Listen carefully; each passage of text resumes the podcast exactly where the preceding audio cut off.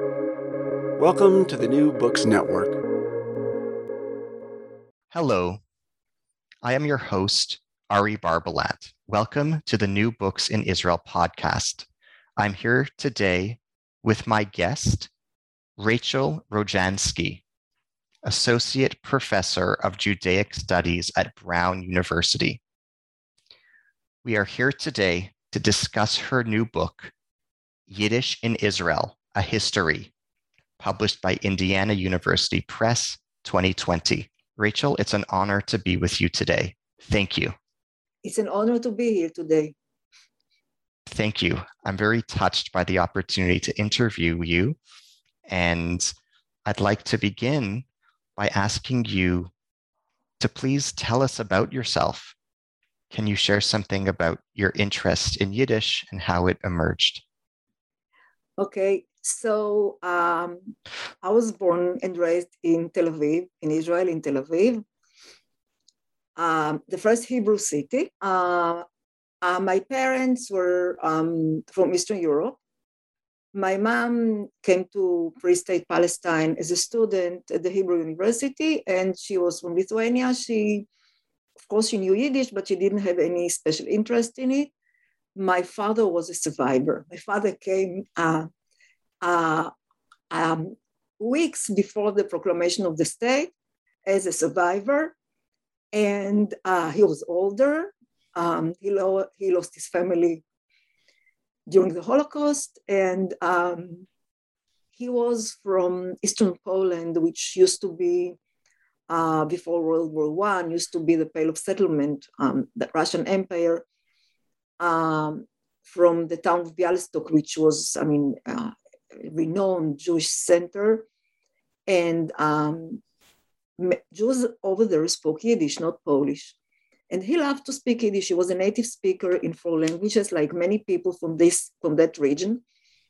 And um, my parents married in Tel Aviv in the 50s, and they spoke among themselves Yiddish. They meticulously spoke to me Hebrew only, but you know, when a child grows up in, uh, you know, in a family that speaks another language, the child the child picks the language, and they yes. understood the Yiddish. But it was very clear that um, they speak among themselves Yiddish. To me, to me, they speak Hebrew only. Never, ever, not even once spoke to me Yiddish. And uh, Yiddish is a language that is spoken at home and with other East European Jews, not not with uh, Israeli born people. And um, when I was in high school, uh, there was an option to, to do um, uh, instead, uh, to do an on, kind of honors thesis instead of one of the of the finals of high school. And I wanted to do something about the Holocaust. And the teacher was supposed and was my advisor asked me, Do you know Yiddish? Mm-hmm. I said to him, yes, because, you know, I understood what my parents were talking at home. Mm-hmm. And he suggested that I'll do something about Arthur Zygielbojm, you know, the Bundist who committed suicide in 1943 okay. Uh, as a protest to the, uh, to the silence of the world. And I started working in Yiddish and I didn't know Yiddish. I mean, uh, understanding what your parents say at home is one thing, and reading um, historical uh, sources is another thing. And I started learning myself, teaching myself Yiddish. And in the end, I knew how to read Yiddish. And I did this, and it was a success. But then I wasn't interested in Yiddish anymore. I went to college, I studied Jewish history, and I didn't want to hear anything about Yiddish anymore. And um, later, when I did, and I did my master's thesis in Israel uh, in American Jewish history, nothing to do with Yiddish. But then I found myself looking for the Yiddish for the Yiddish speaking Jews in America. And I ended up doing my PhD on the history of labor Zionism in America. And it was a, not only a Yiddish speaking movement, but also a Yiddish supporting movement. And then uh, I published a book about it. And then I decided that I want to go on and uh, to do research on the history of Yiddish. Wow. Thank you for sharing that. What an what an inspiring story. I really appreciate you sharing that. how did you become inspired by the topic of this book, Yiddish cultural expression in Israel? So, um, this is also something that happened. I finished my book, and I mean, the book came out. I mean, it's a very big book about labor Zionism in America. Unfortunately, it's in Hebrew, not in English. And I was, um, I wanted to do a second book, and I was thinking of, I had all kinds of ideas. And then one evening, I was sitting, I was sitting at home, and there was on channel on channel eight in Israeli TV, there was um, kind of talk show about Yiddish, and um, the speakers uh, there were some of them were scholars, some were journalists, but not scholars of Yiddish. And they started talking about Yiddish in Israel and about Yiddish in general. And I didn't like what I heard. So a few days later, I sent a, an, an, article to the literary uh, supplement of Haaretz. It was published on Friday. And to my surprise, the next week, there were you know, responses. People responded, and uh, uh, a heated debate started about Yiddish in Israel. And then I said, "This is my next book." Fascinating. Thank you for sharing that.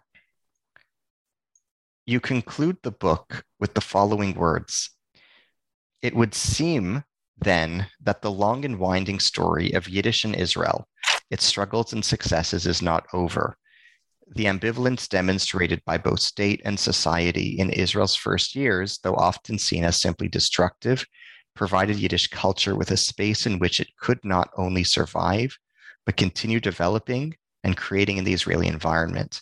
Today, the uniqueness of Yiddish, its history and literature, still attracts young Israelis. The last word of its story has not been said. Can you explain why you chose to end the book with this insight? Uh, because I think I, I do believe that the last word has not been said. Because um, I will talk about it later.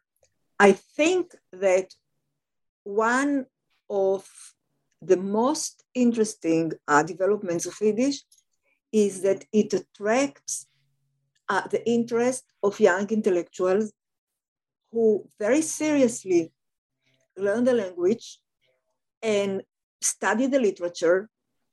And we have the last decade, uh, there has been uh, um, published, I think, about four or five novels by young Israelis born in Israel, raised in Israel. Uh, I don't think they have a personal connection to Yiddish.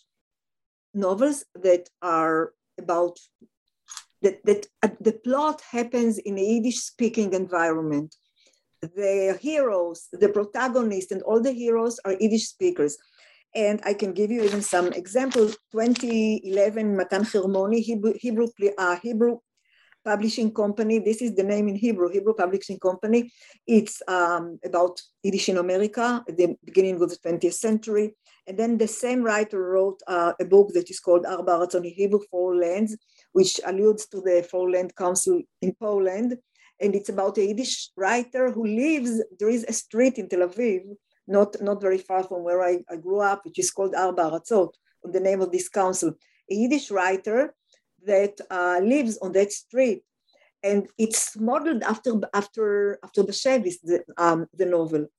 And then in 2017, another young um, writer, Yaad Biran, uh, published a book which is called in Hebrew "Laughing with the Lizards." It's uh, it's an expression uh, in Yiddish which is uh, "you laugh, but it's a bitter laugh."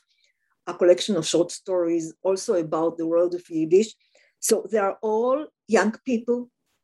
Their heroes are funny, amusing, but and in that way they actually coincide with the image of Yiddish as a, as a funny language, which I hope we'll talk about it later. But they are not ridiculous. They are not ludicrous. They are funny in the good way.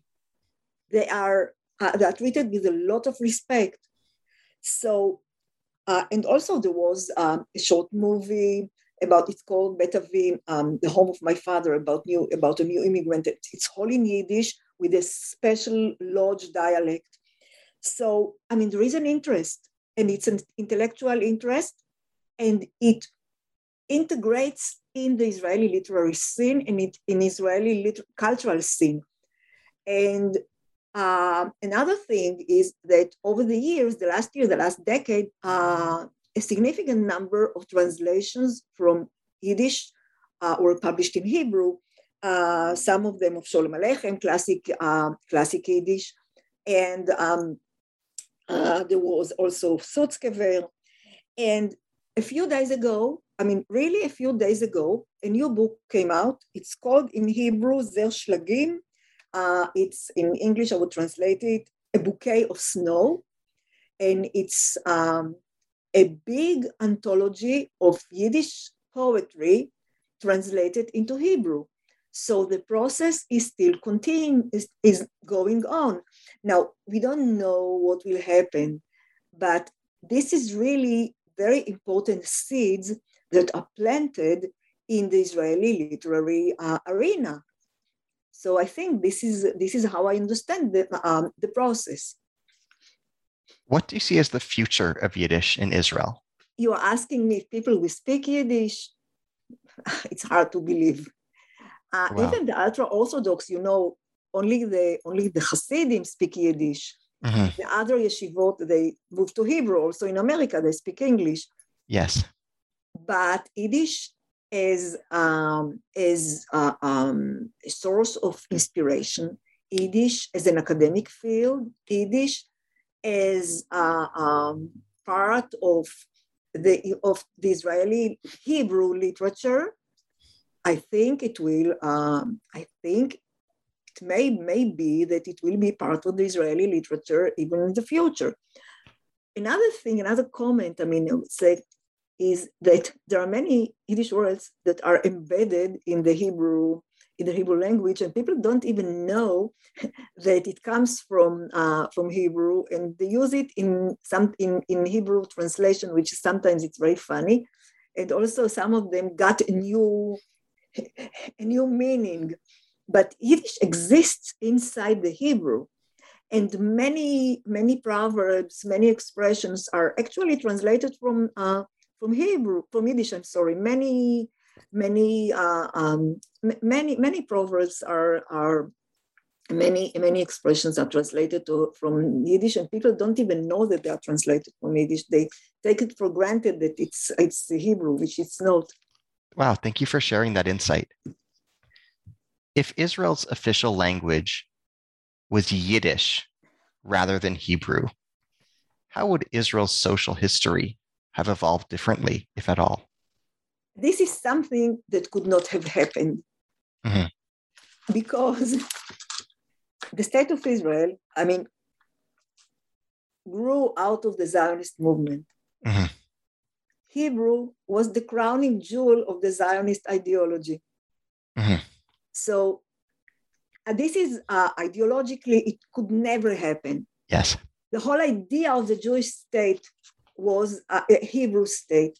Even, yes. you know, uh, there are all kinds of expressions. Uh, the Jewish law, we call it Mishpat Ivri, but it doesn't mean that it's in Hebrew. It comes from the Zionist connection. Shoter Ivri, a Hebrew soldier, I'm sorry, a Hebrew Hebrew policeman. Yeah. Yes. It's not it's not a Hebrew speaking, it's a Zionist expression. Zionist and Hebrew are two sides of the same equation. Uh, they are not, uh, you can't separate them. Hebrew is part of the land of Israel. You're going back to the land of Israel, which is the land of Hebrew. This is the ancient Jewish language. This is the language of the Jewish prayers. Jews everywhere pray from the same Siddur, from the same prayer book, which is in Hebrew. And even, you know, if you go back to my my labor Zionists, my Poalei Zion in America, that I, I spent so much time with them, so I I look at them as if they were mine. so, and they even wrote an article about their attitude to Yiddish. They they not supported Yiddish, they developed Yiddish they created uh, the Yiddish schools in America. They were the first before uh, before the boom. They were the first to create the Yiddish schools in America. And um, also, they when they discussed the question, the ideological question, what is the national language of the Jewish people. After a long discussion that took years, they reached the conclusion that the language of the Jews, of Poale Zion, the labor Zionist, in the diaspora is, is Yiddish. But when we go to Israel, when there will be a Jewish state, the language will be Hebrew. Interesting. And even the, the Czernowitz conference in 1908 that wanted to make Yiddish as the, the to make Yiddish as the national the, the national Jewish language, eventually, and this is very famous, um, eventually they came to the conclusion that Yiddish is a national Jewish language. Mm-hmm. Hebrew is the Jewish language traditionally. So this could not have happened. Plus, you mentioned yourself that there are Jews all, over the world who don't know Yiddish. They have their own Jewish languages. Yes. Very interesting. Can you tell us a little, little bit about Mordechai Tsanin? Who was he in the context of Yiddish expression in contemporary Israel? Okay, Mordechai Tsanin was a very interesting man. I really feel privileged. He lived, he was born in 1906 and died in 2009. He lived to 103. And I was privileged to meet him several times, which I'm, it's really a privilege. He was a, a very interesting man. Even I first met him when he was in, in his mid 90s, late 90s. He was a very strong man, even when he was at this age. So historically, Tsanin is, um, they called him um, the, um, the master of Yiddish press in Israel. Uh, they called him the founding, I mean, the Yiddish speaker, they called him our founding father. And um, even when he died, there was um, an obituary that um, the title was Tsanin meant Yiddish, which means in Yiddish, Tsanin means Yiddish.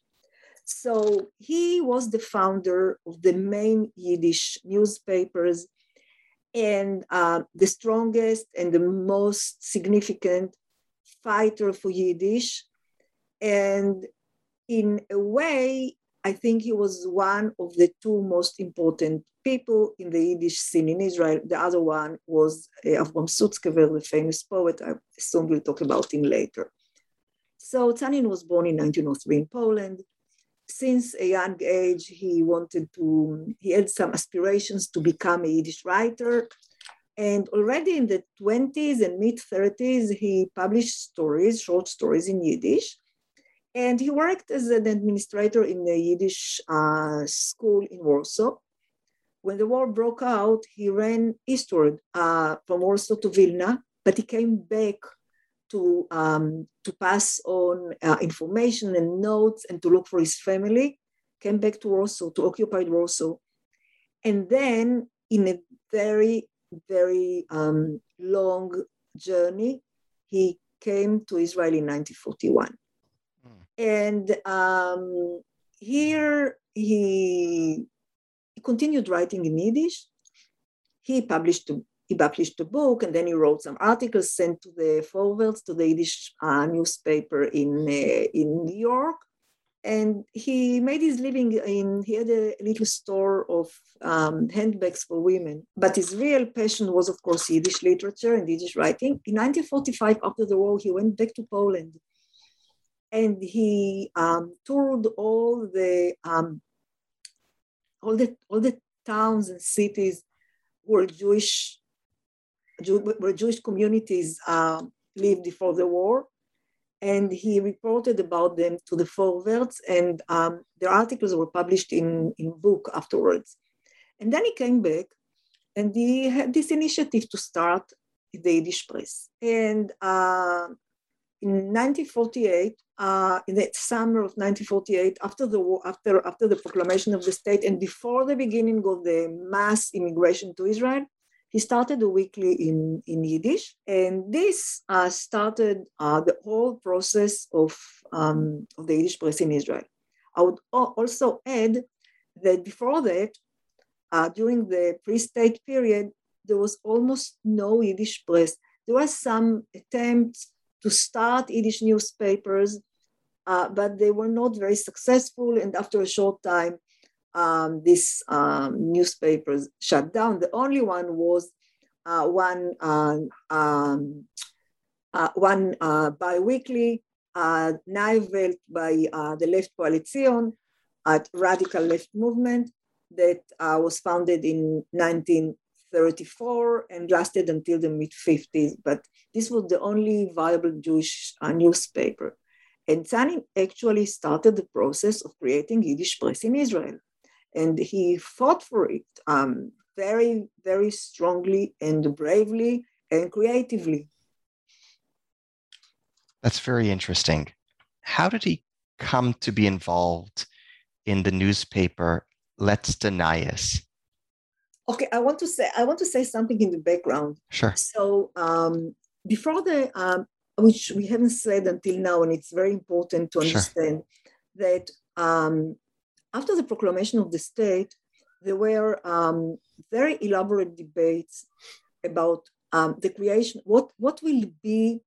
Uh, it was clear that Hebrew is the language of the state, and people are coming from all over the world, and there has to be um, ways have to be found to teach them Hebrew and to inculcate the language, to make it the language of the country. Uh, people are coming from different uh, different places, and one, and then there was another question that Ben Gurion, which became the prime minister after the proclamation of the state, but before that he was already the leader of pre-state of the Jewish community of pre-state Palestine, he was discussing it with scholars and scientists and intellectuals.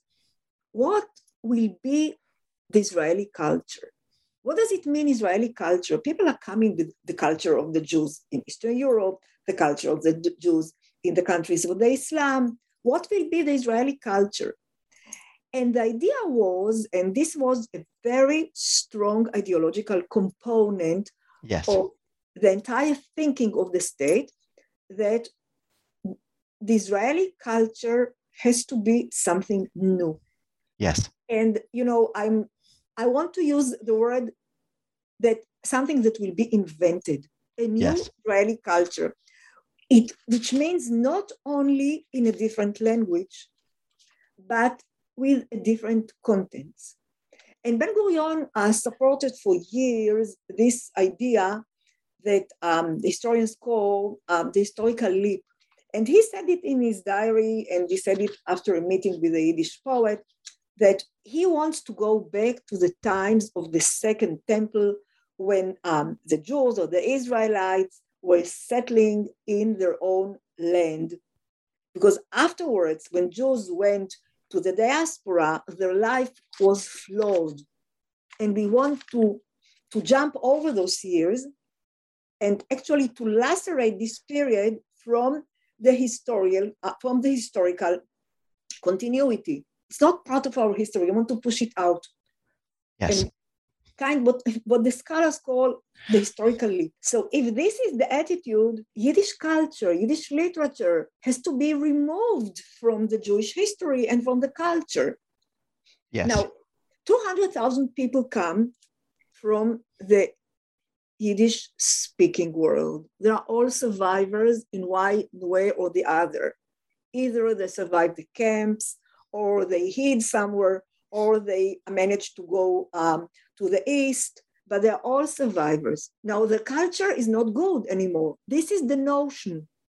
Mm-hmm. But at the same time, at the same time, and this where it becomes complicated, because at the same time, when Ben Gurion appoints Ben Zion Dinur, the Professor Dinur, the, the, uh, the, Hebrew University Professor of History, Ben Zion Dinur, he yes. appointed Minister of uh, Education. And before that, and at the same time, they also create uh, a Supreme, Cult, a Supreme um, Council for Cultural Affairs. And at the first meeting, Ben Zion Dinur delivers a long speech and yes. he explains people have come here who are not part of the Jewish culture. They don't know, they haven't heard about the Gaon, you know, the Gaon from, uh, from Vilna. They are not part of the emergence of Zionism, which means they are not Jews from Europe. They're not part of Hasidism, again, yeah. Eastern Europe. And they're also not part of the emergence of Zionism against Europe. So at the same time, when they say we want to create a new culture, he says our culture is the East European culture. Yeah. So how would we negotiate? Yeah. So this is something in the background. Mhm.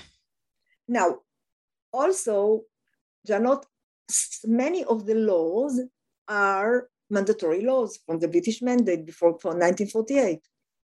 Now, the British mandate had, has laws about censorship of newspapers and theater. If you want to start a newspaper, you need a license. Yes. And here, the authority all of a sudden has power.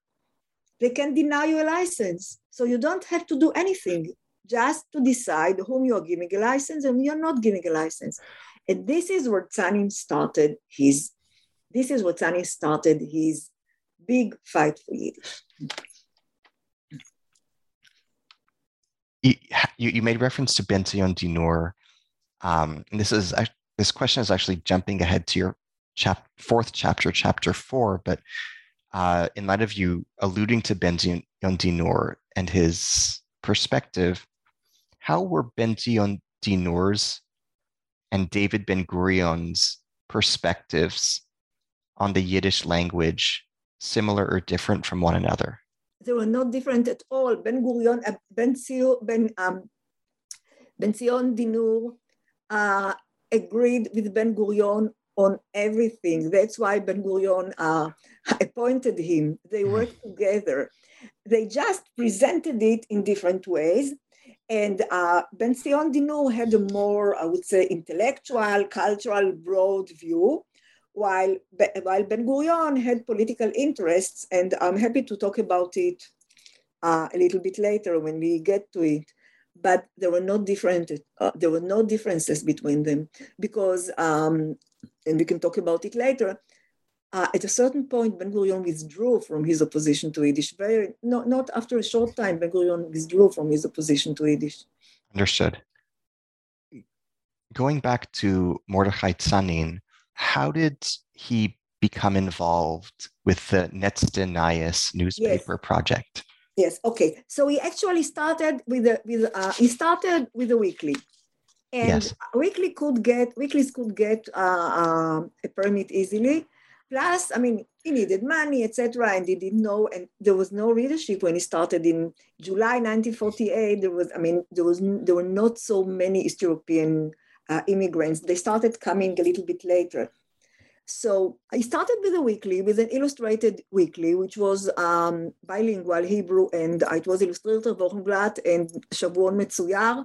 Um, the same, both mean illustrated, illustrated weekly, and uh, it was a lot of photographs and not so much text.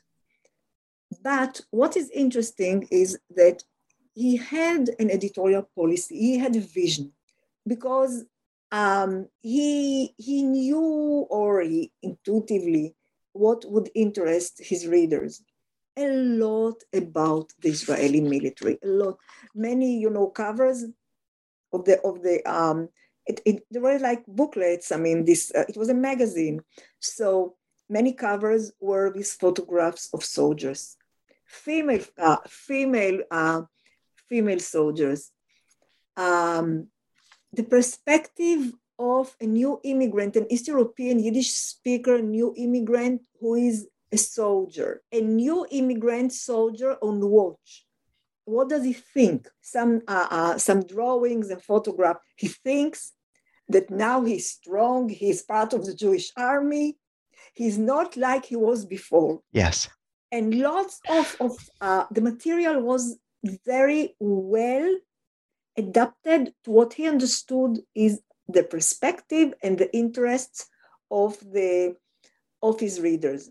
Yes. And after after I would say after a few months, we see on the back of Illustrierte Wochenblatt in small letters the editor of this of, of Illustrierte Wochenblatt has office hours on Tuesday between two and four in the afternoon, which was, uh, I would say, normal practice in in uh, in Yiddish newspapers. You have a problem with the authorities, you come to the editor of the of the Yiddish newspaper, he will find a way to help you or to give you an advice. Yeah. And then after 60 weeks, he decided to turn his weekly into a daily, a newspaper, a regular newspaper that uh, would come out uh, every day.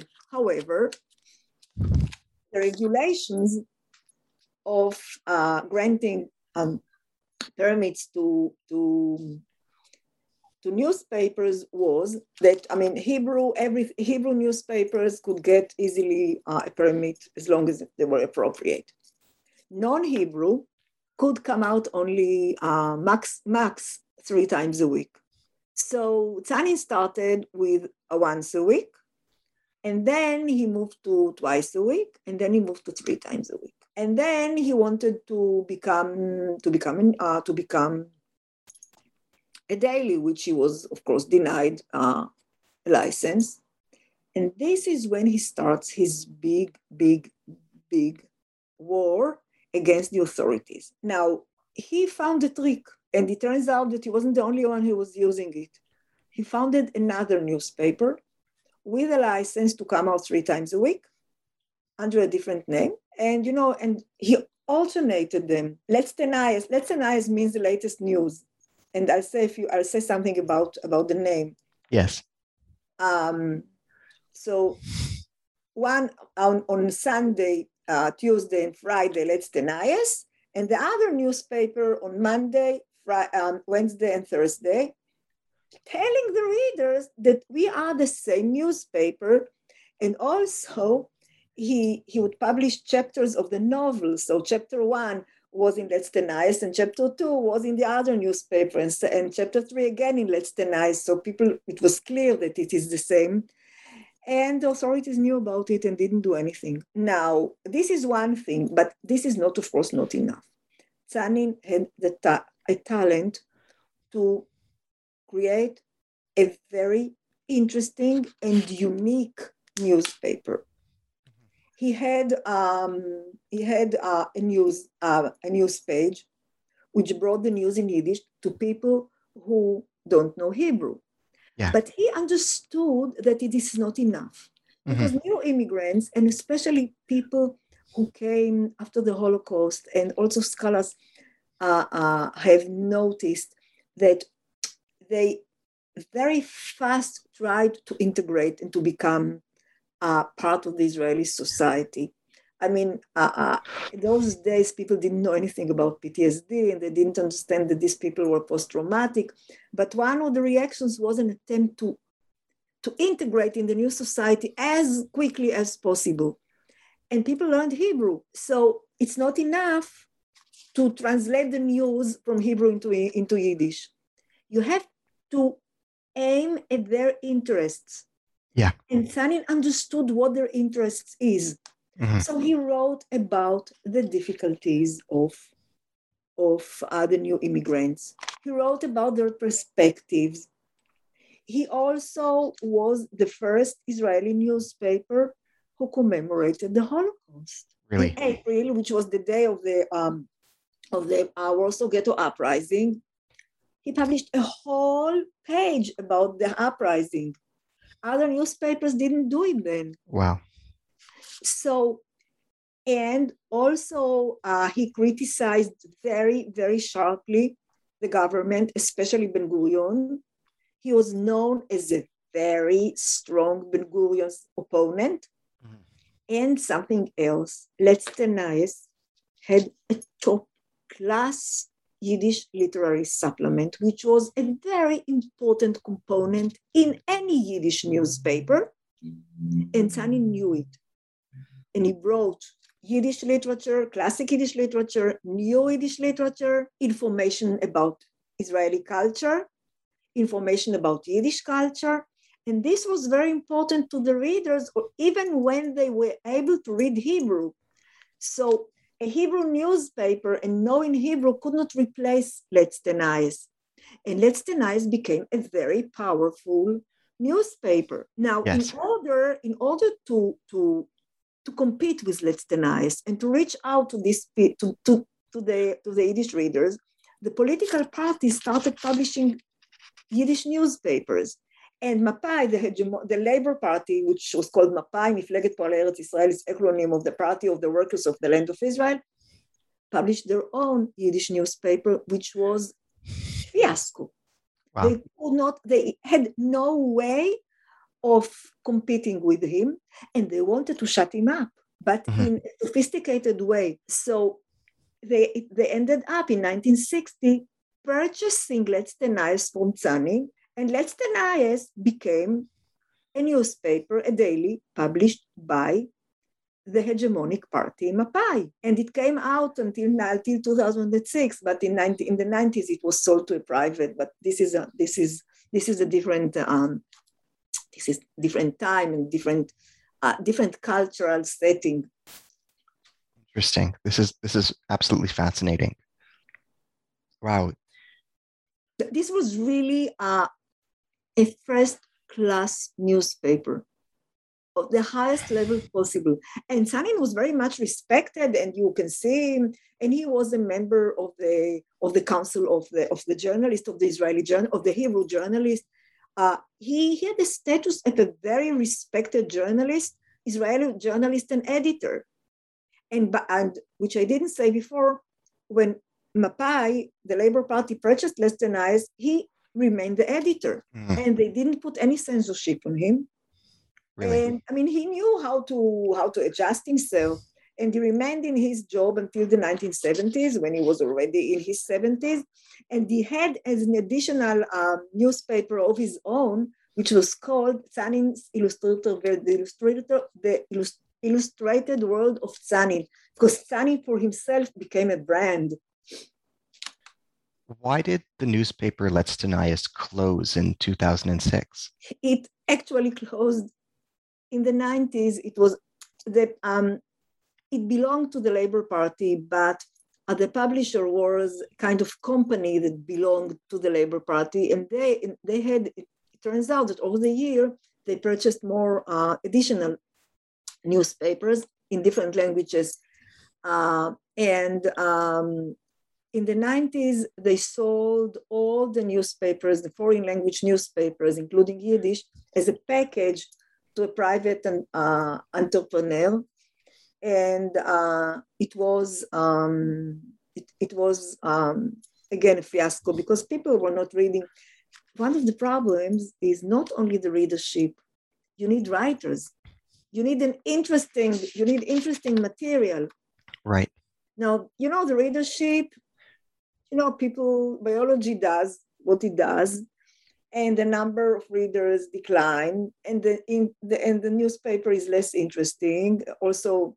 So um, they started losing money and he sold it to somebody else who actually wanted to support Yiddish but in the end they had to close it. Wow. nobody um, nobody read it in the end. I mean people would buy it in order to support it but uh, there was not really re- real interest in it time change; it's not the same thing very interesting. Thank you. In chapter three of your book, you tell the story of the Goldfaden Theater's petition to the High Court of Justice against Israel's government.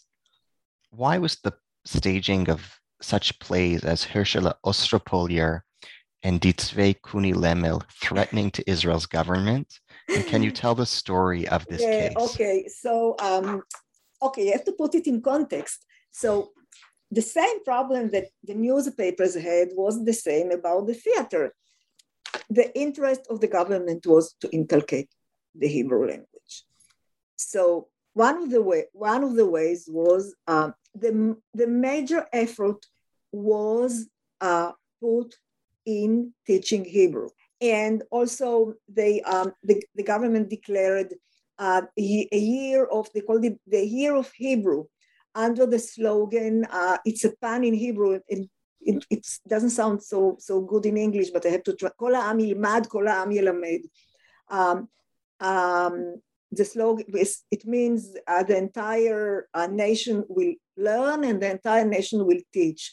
The meaning was that um, people would, uh, people who know Hebrew will volunteer to teach the new immigrants. It was, uh, it was uh, a nationwide effort to teach Hebrew. And uh, people volunteered to teach Hebrew. And uh, even um, the late Israeli um, sociologist Baruch Kimmerling called these volunteers the soldiers of the hegemony, like an army, like the hegemony had an army of Hebrew teachers to teach people Hebrew. And so this was the major effort. But alongside this effort, there was another effort to limit the use of non Hebrew languages. So, one way was um, to limit the newspapers. And with the newspapers, there was another thing because at the same time, uh, during the 50s, there was uh, an acute shortage of uh, print paper. So the priority was to print Hebrew books and Hebrew newspaper, and they actually denied uh, print paper from uh, the from the Yiddish newspaper. Tzanin had to fight over, over it, uh, and he really fought very strongly. And until his last day, he didn't forget it, how he fought for the papers. Now, the theater had the same thing. So in order to uh, in order to, to perform a non-Hebrew, not a Yiddish, a non-Hebrew uh, um, performance of any kind, uh, people needed um, a permit, and in many and um, the policy was to not to allow non non-Hebrew uh, performances, and to allow only um, you know um, guest artists to perform in, in non-Hebrew. Uh, non-Hebrew relates to all languages except for English and Arabic, which were um, during the uh, during um, mandatory Palestine, they were the official languages of uh, the land of, of, the British Mandate. Afterwards, there was no official language until until um, the nation law. Um, so all this time there was no official language, but there was, I mean, was the custom was that these, these are the three languages, Hebrew, English, and uh, and Arabic. So um, people were denied, I mean, guests were allowed to perform for six weeks, guest artists, and also local were allowed to perform in the camps of, in the transit camps of the new immigrants for limited, uh, for a limited time. But to perform um, really um, a show in, in, in Yiddish, uh, it, was, um, it, it was very difficult. So um, these three people, they were new immigrants from Poland. They were actors with a career. One of them, Wolfowitz, uh, had a career in Poland uh, in very, um, very respected theaters. The other two also had a career, and they simply they needed to make a living. I mean, very, very simple and they asked to they asked uh, for a permit and they were denied the permit. But you know people need to make a living. So they decided to to take the risk and to perform without um, without uh, a permit. And the result was that sometimes uh, sometimes they would get a ticket sometimes they didn't get a ticket. And also the law was that when a policeman comes into a theater hall and the show is already running, he's not allowed to stop it. So it was known among the Yiddish theater goers that if the ads in the newspaper or on the street says that the show starts at, at 8.30, it means that it starts at 8. Now the policeman shows up at 8.30, the show is already running, so he can't stop it, he gives them a ticket it was a very it was a it was a small insignificant amount of money that could be replaced with one day arrest at the police station but you know you can't live like this especially if you're an artist you want to perform and they decided to go and uh, to and to, to appeal to, to the Supreme Court of Justice, to the Supreme Court in its capacity as the high, high Court of Justice. Uh, they had a lawyer whose name was Ruben Nuchimovsky, who was also a new immigrant. And um, I assume that he did it pro bono because I don't think they had money to pay him. And um, it was a big deal because it came to the meeting of the cabinet. And uh, at this meeting, and Actually, I assume they did it because they had no choice.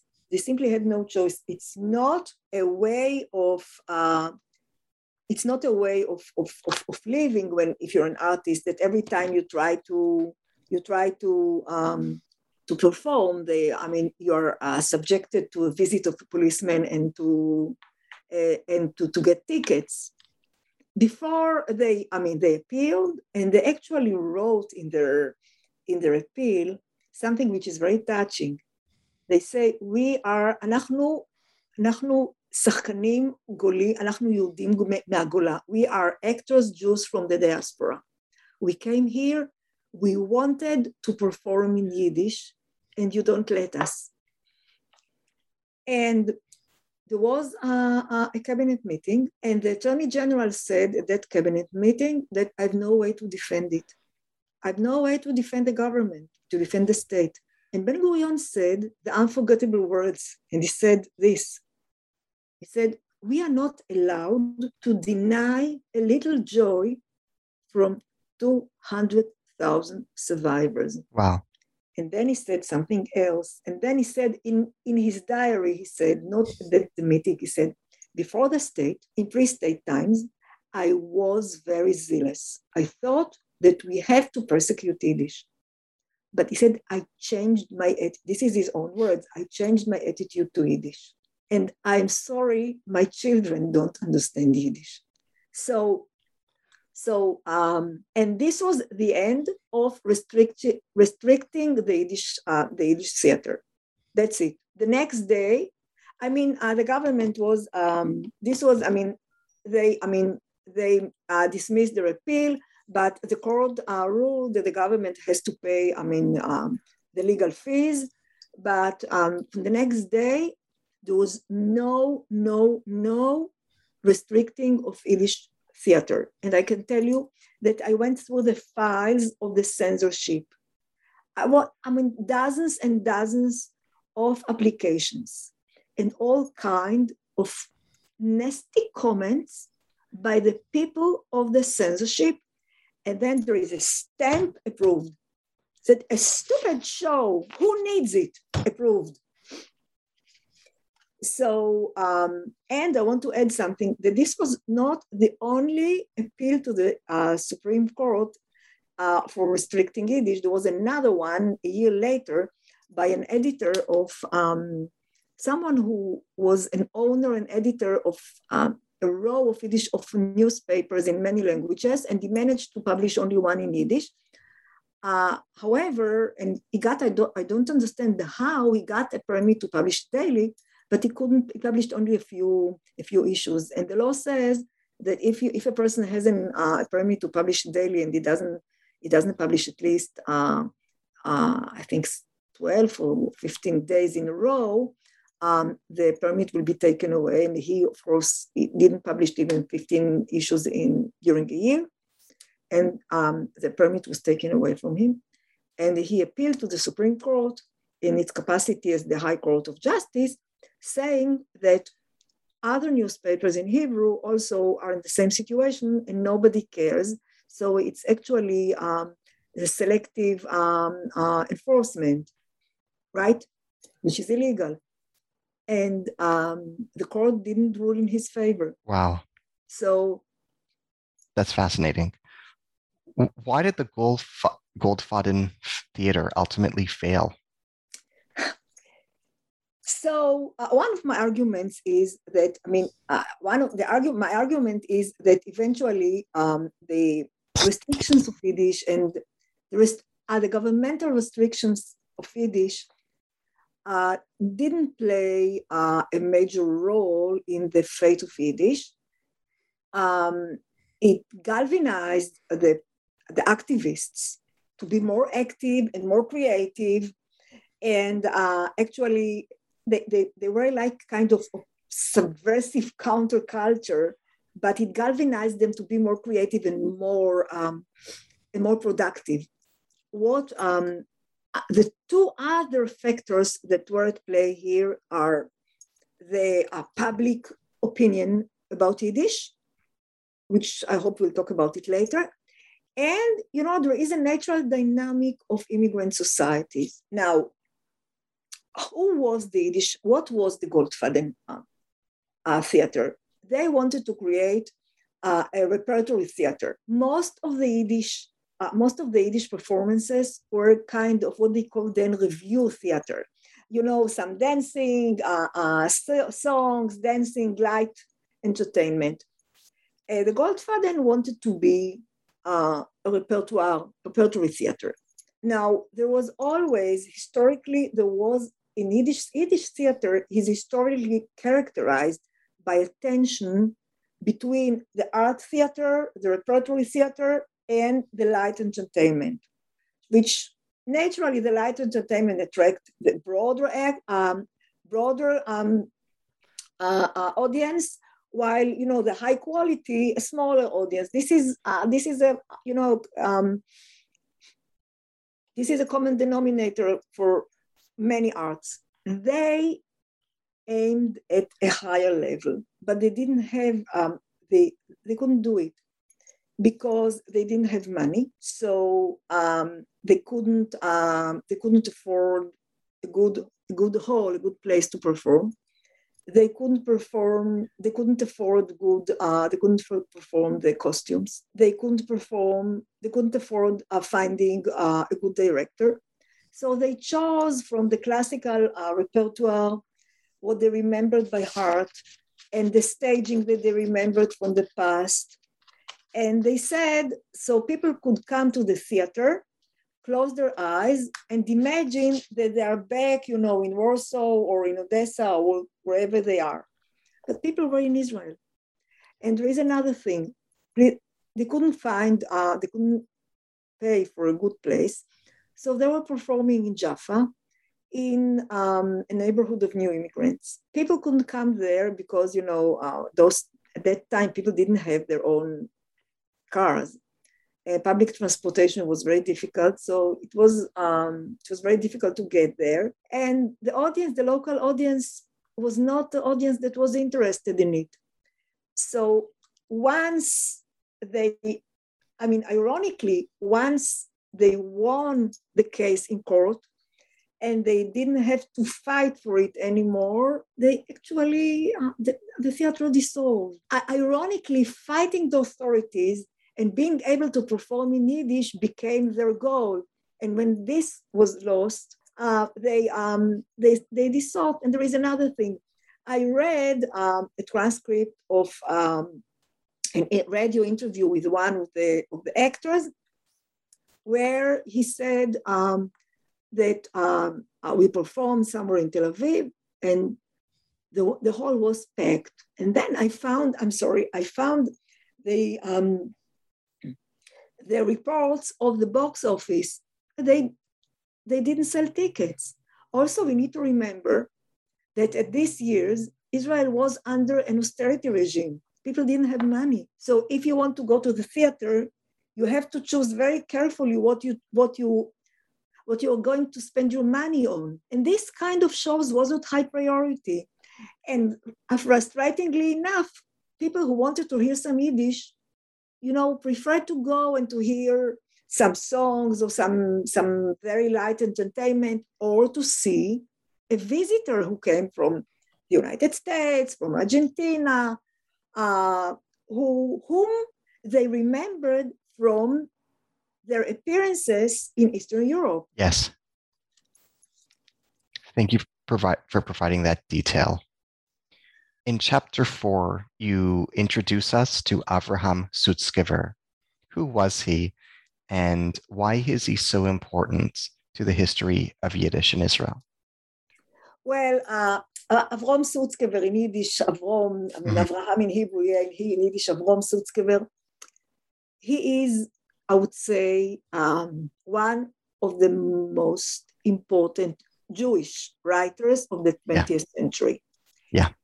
His poetry is extremely outstanding, extremely sophisticated. His Yiddish is, you know, um, Benjamin Harshav was um, a Yale professor of uh, comparative literature, but before that, he was uh, a graduate of a Yiddish high school in Vilna, And then he came to Israel and was, um, uh, for a while, he was a Yiddish poet. And at a certain point, he started, and then he became a Hebrew poet. And he was also a professor in Tel Aviv University and University of Jerusalem.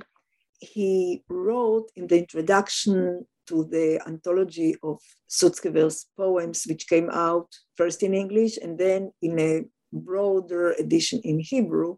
He wrote only people, and he used uh, words in Hebrew that also very difficult to translate in. Only people who can understand Sutzkever's Yiddish with its, its diamonds, its treasures, and its secrets. He wrote it in Hebrew, in English, he didn't write it like this. Only these people can appreciate this, his literature. He's really one of the greatest writers of the Jewish people in the 20th century. Sadly enough, he didn't get recognition in Israel, I mean, the, the broad audience, until he was very, very old. So Sutzkever was an important poet already before he came to Israel. He was in, he was, um, he was born in Smorgon, but then he moved, they moved to Vilna, and he already wrote very important poetry in Vilna before the war. He was in the ghetto, he managed to run away, and while he was hiding, he wrote already uh, poems that were extremely appreciated. He was, uh, then he joined the partisans, he and his wife, and um, his poetry, um, his poetry uh, reached um, Moscow and people smuggled it. And he was so appreciated that the Soviets sent a helicopter to rescue him and his wife from the woods. Now, and he was very famous already and very appreciated. And also, he was um, a witness in the Nuremberg um, trials. Now, after the war, he moved, he, he was wandering through Europe and he was in, in Paris and he tried to get a visa to, to the United States. But he was really pondering where, where should he go. And um, he decided eventually that he wants to go to Israel. Although uh, he, he asked uh, friends to help him get a visa to the United States. But he wrote, and I have many reasons to believe him, that he chose, he preferred to go to Israel. He had a brother in Israel, and uh, he also wrote that his mother told him to go to Israel before she was killed. She, he told him to go to Israel. And I don't underestimate, after such a catastrophe, I don't underestimate these memories and these emotional considerations. Plus, in America, there were already there was already a number of significant Yiddish writers and not so many not so many opportunities in to work in newspapers. And uh, Israel was a better option. And I think he did it. Uh, I think he really preferred Israel for all these, uh, for all these uh, considerations. But this is not enough because it was 1947 and it was the British mandate. And uh, people needed a certificate to come to Israel. And he couldn't get a certificate on his own. He had to be brought to Israel. And um, the Histadrut, which is, uh, the Histadrut is actually a kind of, uh, how will I put it in a, in, in, in a short explanation? It is uh, an organ, it is a trade union, but more of kind of, of a trade union or um, a worker organization, but it, it was, it acted as an executive arm of the government. It was part of the government. So uh, the Histadrut decided to bring him and to create for him this, uh, this quarterly, which he called the Goldene Keyt, after the name of, uh, of a play by Yud Lamed Peretz, who was uh, one of the greatest Yiddish writers ever in Poland. Why did the Histadrut did it? My understanding is Ben Gurion, you know, people try to say he was, he, people, people like to say he was, he was persecuting Yiddish, he was, I think he was much more sophisticated and he had a much broader view. Ben Gurion wanted to make the state of Israel the center of the Jewish people, not only the political center, but also the cultural center. And he wanted to have in the state of Israel to come, right? Representations of all parts of the Jewish culture. And Yiddish was one of them. Now, to create a, lit, a high, high quality, super high quality literary journal does not put any threat on the inculcation of Hebrew because it's not for the for the for the public it's for a small group for a small group of intellectuals. So it will make israel the center of uh, one aspect of the jewish culture but high quality with one of the most important personalities. But Sutzkever was something more he wasn't just an intellectual he wasn't just a writer he was also a hero he fought with a gun. He was a partisan. And this, coin, this, and this coincided with the favorite image of the Israeli, of the Jew, not as, as afraid of the non-Jews, as, as you know, as, as abused by them, as persecuted by a strong Jew that has um, the power um, and can and can fight back. And Sutzkever and the, the Israeli Hebrew press described him as um, uh, Sutzkever with a gun in one hand and the manuscript of Gorky, the Russian uh, writer, in his pocket. Also, they called him, it's an it's a Aramaic expression, a sword in the pen. He was both. And he was the perfect candidate. And the Histadrut created this platform from him, for him and uh, funded it until, until the late 90s. Later on in chapter four, you describe the establishment of a chair in Yiddish at Hebrew University, but you also allude to the attempt to found a Yiddish chair at Hebrew University during the mandate period. Mm-hmm. Why was the attempt successful in 1951 to create a chair of Yiddish at Hebrew University, whereas the attempt in 1927 was not? Well, I mean, this is a different setting. This is pre-state, and this is the state of Israel with different interests. Now, 1927, the Hebrew University was founded in 25, two years after. And um, there was a real opposition to Yiddish in pre-state. And there was no, um, as I said before, there were no Yiddish newspapers and no periodicals and no publications in Yiddish. And it was very easy um, to protest against, against Yiddish and to be and, and, and to be against Yiddish. And it was um, so it was very easy to reject it at that time. Um, however, later it was um, the the donors were the owner was um, um, the um, Zionist Alliance, which was a Zionist organization. There was already a Jewish state, there were different interests. And like the Golden Decade, it was another small and limited manifestation of very high Jewish culture. And by the way, the idea at that time was to create also a chair in Judeo-Spanish, in, in, in uh, uh, Jewish Spanish, which uh, didn't, uh, didn't materialize but uh, so it, it, was it was it wasn't difficult and there was no objection. Uh, there was deliberation who will be the, the person who will be hired for the chair but the principle was accepted immediately.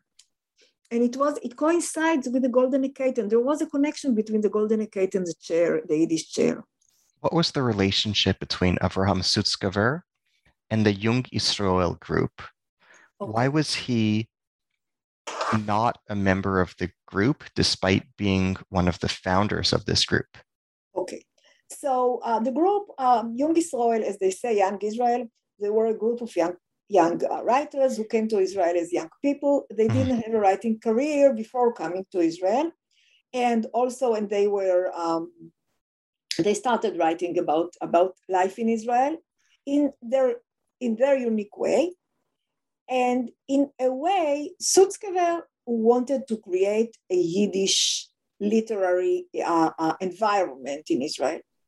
And the idea was to connect these people and to create uh, to create uh, uh, a kind of, of literary group so they will support each other. One of this group who is still alive, um, Rivka Bassman, uh, said to me, for us, she used the word, it was a psychological workshop. He supported us, he understood us. They were all Holocaust survivors, except for one, but he also was from Eastern Europe and he came to Israel through Australia. Um, they were all young Holocaust survivors, and um, they needed this support in order to write. Now, Sutzkever was not one of them. He was older, he had a career, he was their mentor. He published their poetry in his, uh, in, in his uh, journal. He, he, he read, he critiqued the work, but he wasn't one of the group. He was not in the same stage of the career and he was older. He didn't have, they were not in the same status. There was young people with a mentor. Elsewhere in chapter five, you tell the story of other, you, you allude to other members of Jung Yisroel, Mendel Mann, Avraham Rinzler, Avraham Karpinovich, Zvi oh, Eisenman, Yossi Birstein, Moshe Jungmann. Who were they? Why were their writings meaningful and important? There were young people who wanted to be writers in Yiddish, and many of them were. I mean, they didn't some of the, Yossi Birstein became a major Israeli writer. Um, they wrote in Yiddish because this is what they could do. They were writers. Um, they represent a different aspect of Israeli literature. It's not the difference is not only in the language, but in the way they understood life in Israel. As I, as I explained at the beginning, Ben Gurion talked about uh, the historical leap.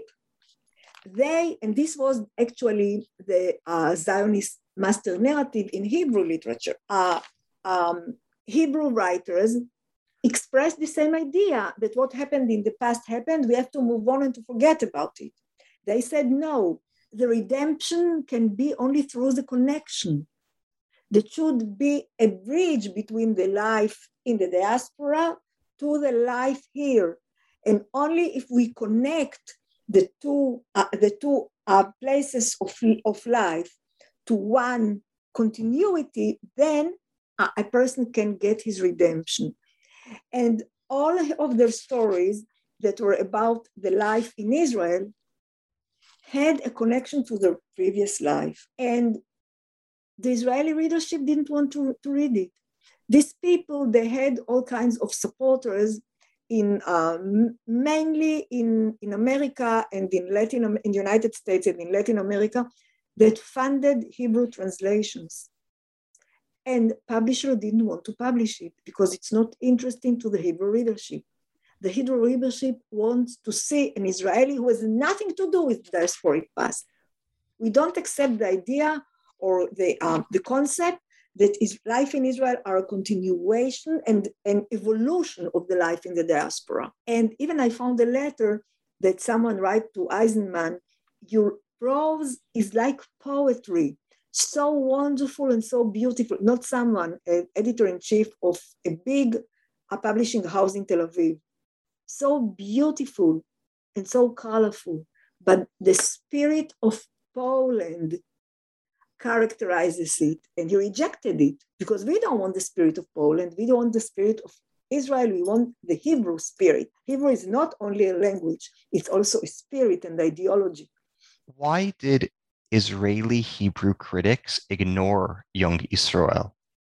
They didn't appreciate it, they didn't think it's interesting. They, the, the Israeli public saw Yiddish, which because of this idea of the historical leap, because of the of the desire to lacerate the past of from the historical continuity because of the idea the jews in the diaspora are weak and we in israel are strong and you know the proof is that we find fight against our enemies and they let themselves get killed right so we said it represents something that we're not interested in i have to say that it changed after the after the after the Eichmann trial in the 60s, it changed a little, and it's now it's entirely different. People see it in an entirely different way. But in the 50s, this is how people saw it. There was even a term, it's diasporic, it's something bad, it is diasporic, it's not good. Yes, understood. You know, people would say to the parents, uh, people said, this is not how we sh- how how I was brought up. This is not the way to behave. And children would say, what do you know? You're from the diaspora, I don't know You're not, you're not a real Israeli. It was very strong. Now, Yiddish is not only a language, it's a whole culture, and the image is inseparable. You can't separate between the image of Yiddish and life in the diaspora. Yiddish is the embodiment of the diaspora. Yeah. I'm curious to ask you about the play by Yitzik Manger, Die Megillah Lieder. Okay, Die Megillah Lieder. It's not a play. It's a circle of. It's a cycle of. It's a cycle of, of poems that was reworked into a play in Israel. Uh, Itzik Manger was a very, very famous uh, and important and super important uh, Yiddish poet. His, um, his, his poems are more folky and uh, many of them has many of them have music and they are sung some of them are very popular and uh, he was known even among the um, even among Israelis. And um, in the 1960s, and he wrote this. This uh, this is a cycle of poems that describes the book of Esther. You know the story of Purim. Yes. As if the heroes are Jews from the shtetl, and most of them are as tailors and assistant to tailors. So he puts a traditional story into the framework, into the setting of the shtetl. And um, to this, um, the composer Dubi Zeltzer wrote beautiful music, and they hired a very good director, Shmuel Bunim, and did this show. Uh, it was a Yiddish play. So when they uh, when when they performed it, now um, a word about the two people who, who were behind it. It was it was performed in the Hammam, which was um, an Israeli theater located in an old Turkish bathhouse with the domes, very oriental. And the two owners were two people who were very strong in Israeli culture, and they had the image of the quintessential Israeli born. But both of them were not Israeli born. Dan Ben Amotz was born in Poland um, with the original name Moshe Tehilimzeiger, and Chaim Hefer was uh, they were both journalists and poets and writers. Chaim Hefer was a poet, Dan Ben Amotz was a writer. Chaim Hefer was also born in Poland, uh, and his name was Chaim Feiner. They both knew Yiddish. Chaim, Chaim studied at the Hebrew chair, at the Yiddish chair at the Hebrew University, and Dan Ben Amotz came, he was, he was uh, 14 years old, he knew Yiddish. And they were, they were the quintessential Sabra and they had this Hammam theater, and that which was very successful and attracted, you know, the highest uh, uh, officials and uh, officers in the army and the very, very Israeli people. And um, at a certain point, it started to, de- to deteriorate, and they looked for something new. And they came up with the idea, they knew Manger, they knew his work, and they came up with this idea to do this something that uh, unusual, know, um, diasporic plays, play in a very Israeli set, set, setting. But it, they started, it was a fiasco, huge fiasco. But after a few weeks, there was um, uh, a huge article by Michael Ohad, who was uh, the most influential critic, who presented it as uh, an extraordinary uh, artistic uh, success and uh, wrote that everyone has to go and see it. And, you know, it was a game changer and it became a hit. It was in 1965. It became a hit. And it was also after the Eichmann trial, which changed the attitude to the diaspora and to Yiddish was Yiddish, the attitude to Yiddish and the attitude to, to the diaspora are the two sides of the same coin. It's the same thing. Uh, but so this is one factor because it wasn't the 50, it was 65. But this uh, uh, this uh, uh, public view designs, public opinion designs, public uh, changed the attitude to it, and it became a huge success. And it ran for 200 times, and it was a huge success. However, I'm not sure that people uh, perceived it as a Yiddish play. They perceived it mainly as an extraordinary theatrical performance because it didn't change the attitude uh, the attitude uh, to Yiddish. And um, right after that, 1967, uh, the Six Day War, and all of a sudden Israel got these territories, and all of a sudden, uh, all the all, everyone was preoccupied with the land of Israel, and uh, uh, the Israeli culture shifted from, you know, there was a, moment of of, of um, the flourishing of, of cultural products that are connected to the diaspora. There was this.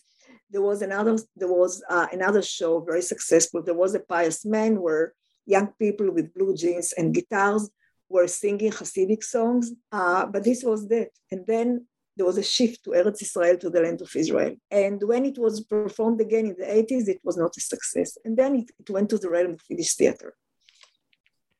Why was the choice of the Hammam Theater in Jaffa significant as the setting? Because this was a very, a quintessential Israeli thing. People people wouldn't go to a theater, but a theater to I mean to, to just just a whole a theater a theater house. But the hammam was very prestigious. It was a new thing. It was very oriental, and some of the previous performances dealt with relations between uh, Jews and Arabs and Israeli performances. Uh, and all, and, you know, very influential people uh, were going there uh, high officials in the government, and even the prime minister and ministers and uh, journalists and high ranked officers. So uh, once it was there, and Michael Ohad, this very, very influential critic, uh, um, raved it so in, in, in the highest way possible, people started flocking. In chapter seven of your book,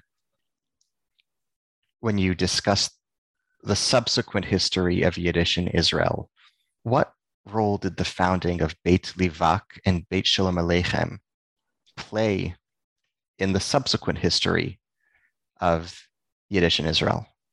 Okay, so these are different houses. Beit Leivick uh, was created as the house of the Yiddish, um, the Association of Yiddish Journalists. And when it was created, then it was um, it was kind of uh, it was directed inward to the Yiddish journalists, not to the general public. The general public had no no interest there.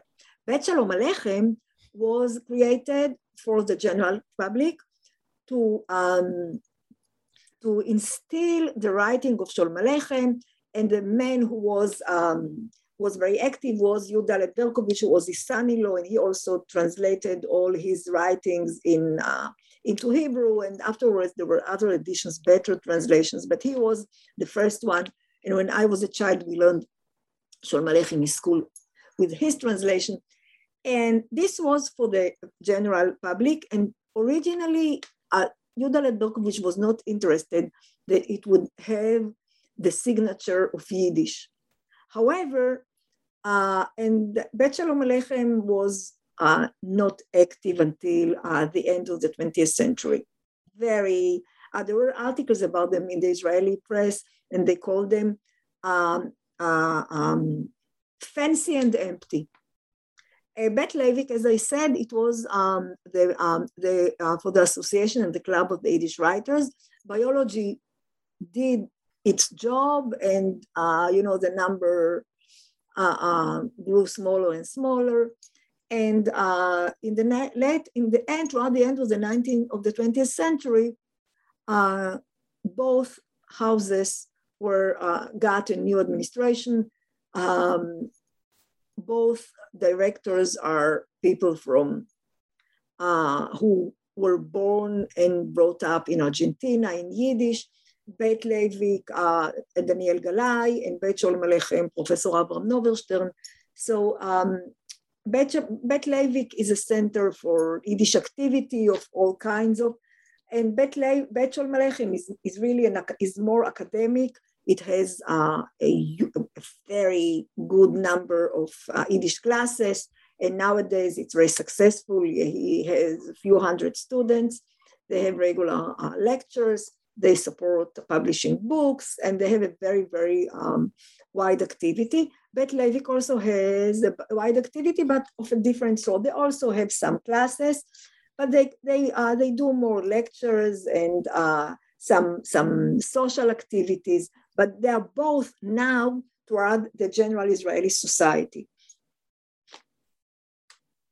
You can't say you can't say that they're fancy and empty because they're not empty at all. And also it shows you that now, I'm talking nowadays, today, yesterday, tomorrow. People are coming and going. There are um, the vibrant centers of Yiddish, both of them. What role did the founding of Israeli Yiddish presses such as Israel Buch Menorah and Yehuda Leib Peretz Verlag play in the later history of Yiddish in Israel? Um, well, um, Yitzhak Leib Peretz. Um, so they, they enabled, they were in the 60s, they were the center of publishing, of Yiddish publishing in the world. Not only Yiddish writing was published then, but also Yiddish writing in America and in, uh, and in Latin America. This was the center of the Yiddish publishing in the world. Um, I'm not sure that the books were sold in these big numbers, but this was the center. Um, I don't think they played a significant uh, role in Israel. They played a significant role in Yiddish publishing in the world. All this. Yud Lamed Peretz was uh, the last one to, to shut down at the 21st century. But there was Yiddish book, especially Yiddish book and Menorah, and they were active in, in, the, in the 20th century. But again, not only for, they also published translation into Hebrew of these Yiddish writers that the Hebrew presses refused to, uh, to publish. And again, the funding came from rich Jews who wanted to support Yiddish in the United States, in Miami, uh, also in Mexico. I mean, always on every book, uh, you have the, the opening page, uh, who, who funded, uh, they thank the founder of the, uh, some, and the same names are, you see it again and again, the same names. I mean, it wasn't a business. Letste Nayes was a business. At the time, Letste Nayes was a business, but then it declined. But this wasn't a business. It was a business, but not a good one. Yeah, yeah, yeah. Can you comment on the role of the new Yiddish journals, Bezich and Fulk und Medina? Yes. Okay. So in the 1970s, there was a wave of migration from um, the Soviet Union. Now, as opposed to the wave of, of immigrants of the 90s, this was the Yiddish um, wave of immigrants. These people came from um, what is now Lithuania, especially Lithuania, and a little bit in the Ukraine. And this what used to be the pale of settlement during the uh, during the Tsarist uh, Russia, during the Russian Empire. These were Yiddish-speaking people, and um, they couldn't publish and write in Yiddish in the Soviet Union. They were looking for opportunities to publish. In the 90s, the Jews who came from Russia, they came from Moscow, from the big cities, they didn't know Yiddish. They had no, they knew that there is such a thing, and the grandparents spoke Yiddish, but they don't know Yiddish, these people. The people who came in the 70s were Yiddish speakers.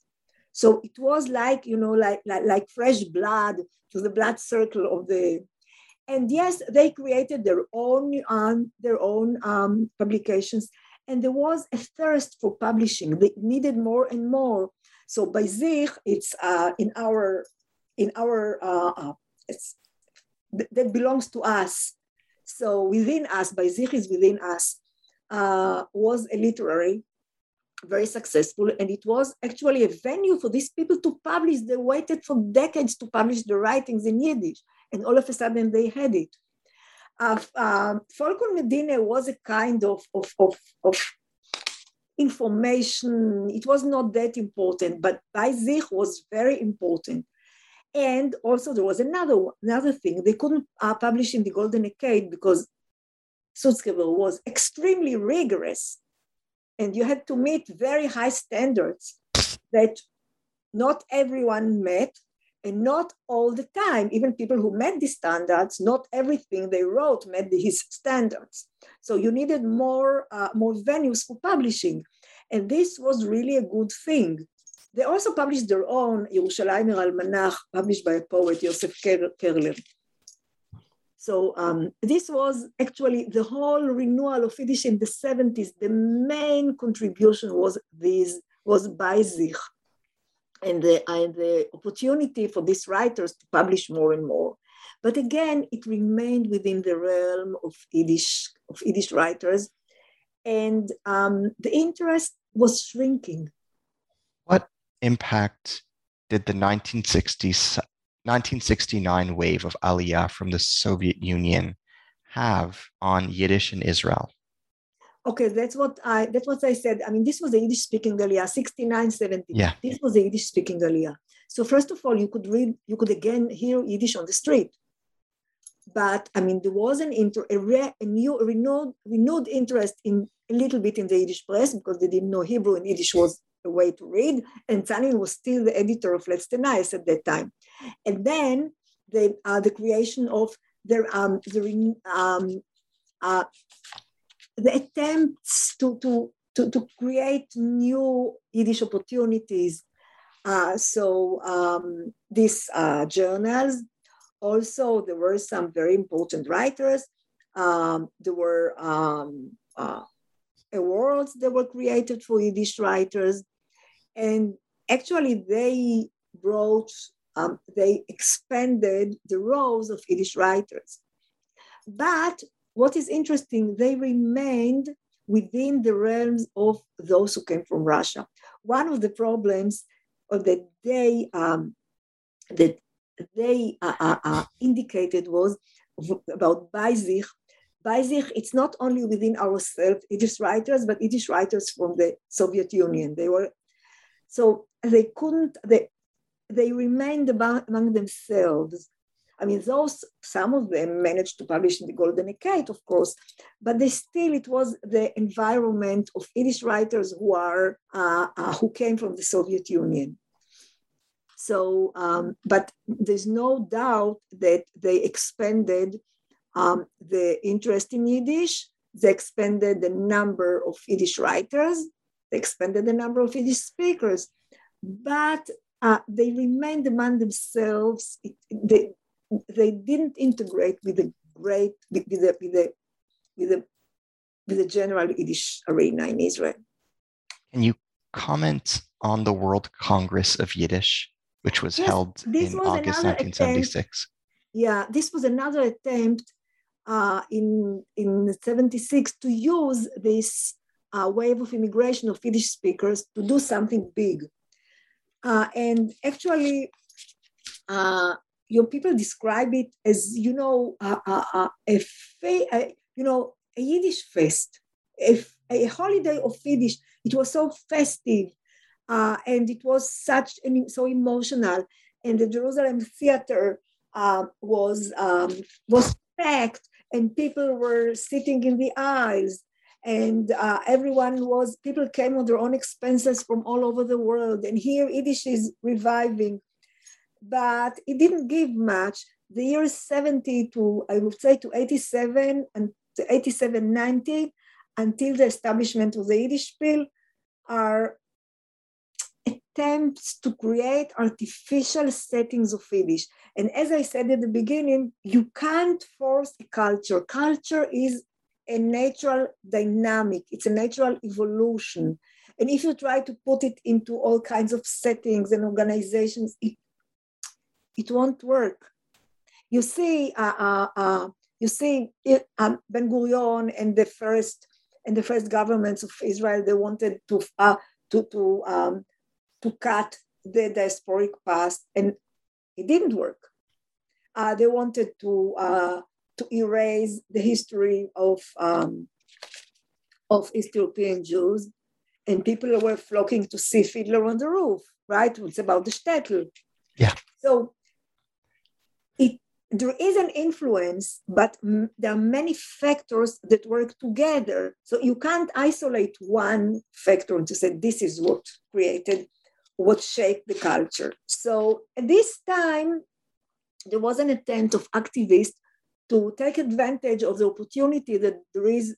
There were some writers in this wave of the 1970s who were first class writers. There was Eli Shechtman, who, there was Joseph Kerler, who was very active and um, they thought that here is an opportunity to do something. But you can't do things in an, in, an, in an artificial way. You have to, this is a natural dynamics. And although there was some kind of success, but it, it declined slowly, slowly, slowly until uh, it, it, disappeared. And there was, uh, Golda Meir created the Prize for Yiddish Literature, Prime Minister's Prize for Yiddish Literature, and there was Itzik Manger Prize uh, award. But all this slowly, slowly disappeared.